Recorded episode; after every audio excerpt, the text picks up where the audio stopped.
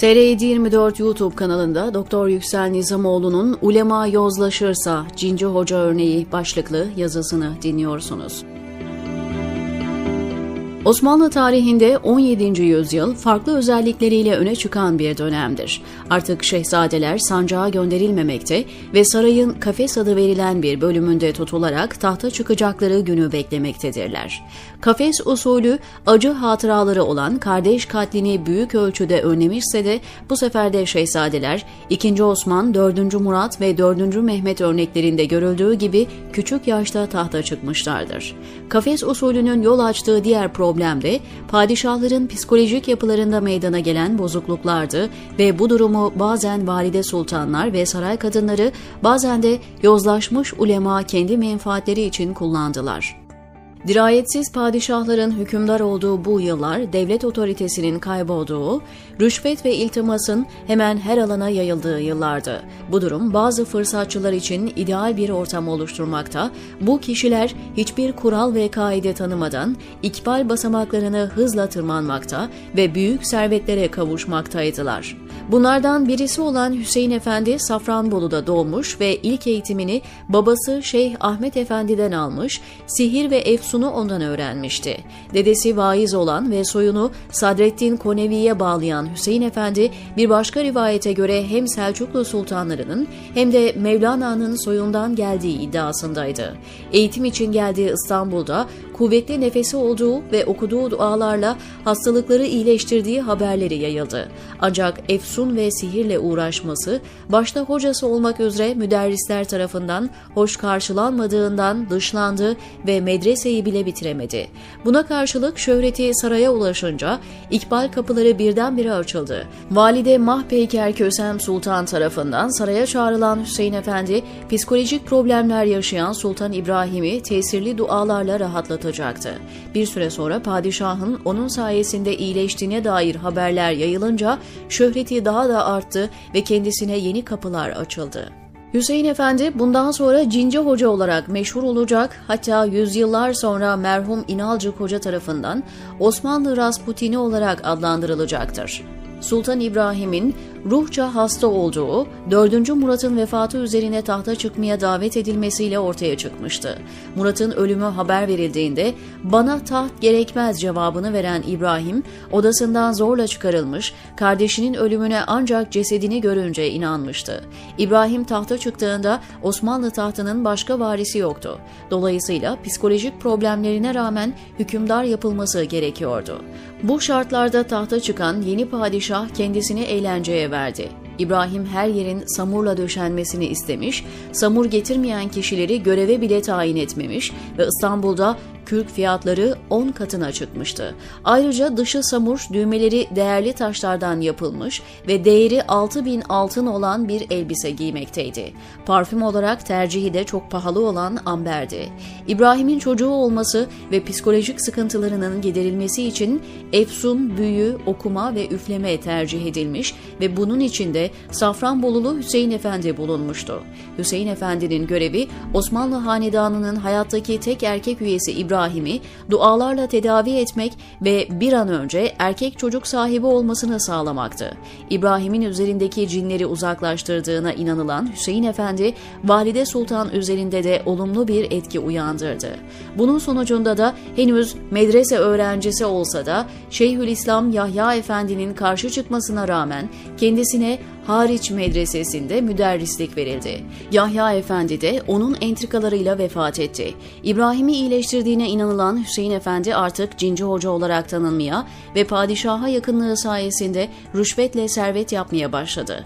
Evliya Çelebi'ye göre padişaha Valide Sultan ve Sadrazam'dan daha yakın bir konum elde etti. Evliya bu durumu padişah bir koçuya binse ardına cinci biner diyerek ifade etmekteydi. Böylece verilen birçok hayati kararda etkisi oldu. Cinci Hoca Galata Kadılığına ve Padişah Hocalığına da tayin edildi. Saray masraflarını kısarak ve çeşitli tedbirler alarak kötü gidişi durdurmaya çalışan Sadrazam Kemankeş Mustafa Paşa da Cinci Hoca'nın çabalarıyla idam edildi. Padişah tarafından Hüseyin Efendi'nin ikameti için Mahmut Paşa Camii yanında 2 milyon akçe harcanarak dayalı döşeli bir saray inşa ettirilmişti. Kendisiyle beraber ders okuyan Evliya Çelebi bu sarayı görmüş ve eski ders arkadaşının elde ettiği servet ve şaşalı hayatı ayrıntılı bir şekilde anlatmıştır.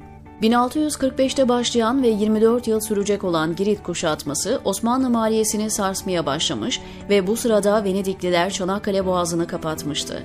Bu kötü şartlara rağmen İbrahim'in çılgınlıkları bitmek bilmiyordu. Yeni arzusu altından bir sandal yaptırmayı emretmek olmuştu. İbrahim icraatlarıyla kendi sonunu hazırladı ve çıkan isyan sonucunda Yeniçeriler, Ocak ağaları ve ulemanın işbirliğiyle 8 yıla yakın devam eden saltanatına son verildi verilerek tahttan indirildi. Yerine de henüz 6,5 yaşında olan ve tahta çıkışından kısa bir süre sonra dünyaya gelen oğlu Mehmet hükümdar oldu. Bir süre sonra da İbrahim boğduruldu. İbrahim psikolojik hastalıklarına rağmen Osmanlı hanedanı için çok kritik bir öneme sahiptir. O cemaat başı olmuş ve Osmanlı hanedanı yıkılışa kadar onun soyundan gelen çocuk ve torunlarından devam etmiştir. Cinci Hoca onun devrinde makamları hızla atlamış ve son olarak Anadolu Kazaskerliğine tayin edilmişti. Hüseyin Efendi'nin itibarı 1646'dan itibaren iyice azaldı ve Anadolu Kazaskerliğinden azledilerek İzmit'e sürüldü. Sonrasında İstanbul'a dönmesine izin verilse de yeniden padişahın hışmına uğrayınca bu sefer de Gelibolu'ya sürüldü. Cinci Hoca İbrahim'in tahttan indirilmesi sonrasında İstanbul'a dönse de artık eski günlerinden çok uzaktı. Günlerini üfürükçülükle geçirmeye başladı. Mehmet'in tahta çıkmasıyla birlikte askere cülüs bahşişi dağıtmak gerekince kendisine müracaat edilerek para talep edildi.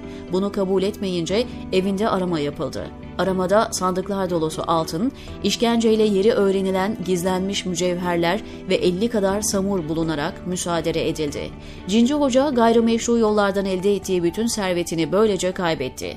Sıra öldürülmesine gelse de başlangıçta manevi gücünden çekinildiğinden Habeş eyaletine sancak beyi olarak tayin edildi. Kırım Hanı'nın araya girmesiyle de Karacabey'e kadar gitmişken geri dönmesine izin verildi. Cinci Hoca İstanbul'a döndüğünde her şeyinin gasp edildiğinden şikayet etmeye başladı. Bu da bardağa taşıran son damla oldu ve sonunda idam edildi. Hüseyin Efendi'nin yükselişi çok hızlı olduysa da ikbal günleri sadece iki yıl sürmüştü. Bu kısa süreye rağmen ulemanın nüfuzunu kötüye kullanmasının ve yozlaşmasının en önemli örneği olarak Osmanlı tarihine damga vurdu. O medrese mezunu olmasa da bütün hiyerarşi alt üst edilerek müderris, kadı, padişah hocalığı ve Anadolu kazaskerliği gibi makamlara tayin edilmiş ve padişah üzerindeki nüfuzu sayesinde döneminin en zengin kişileri arasına girmeyi başarmıştı. İbrahim döneminde dört Şeyhülislam değişmişse de zihinlerde bu Şeyhülislamlar yerine padişah hocası olarak her şeye karışan Cinci Hüseyin Efendi'nin adı kalmıştır. Çünkü birçok kadı veya müderris atanmak için normal yollar yerine Cinci Hoca'ya başvurmayı tercih etmekte ve verdikleri rüşvetlerle onun servetine servet katmaktaydılar. O sadece ulemanın tayinlerinde değil, diğer memurların atanmalarında da aracı olmuş ve bunlar hep rüşvetle gerçekleşmiştir. Mallarının müsaaderesiyle cülüs bahşişinin tamamına yakınının onun servetinden karşılanması, nasıl bir servet sahibi olduğunu ortaya koymaktadır.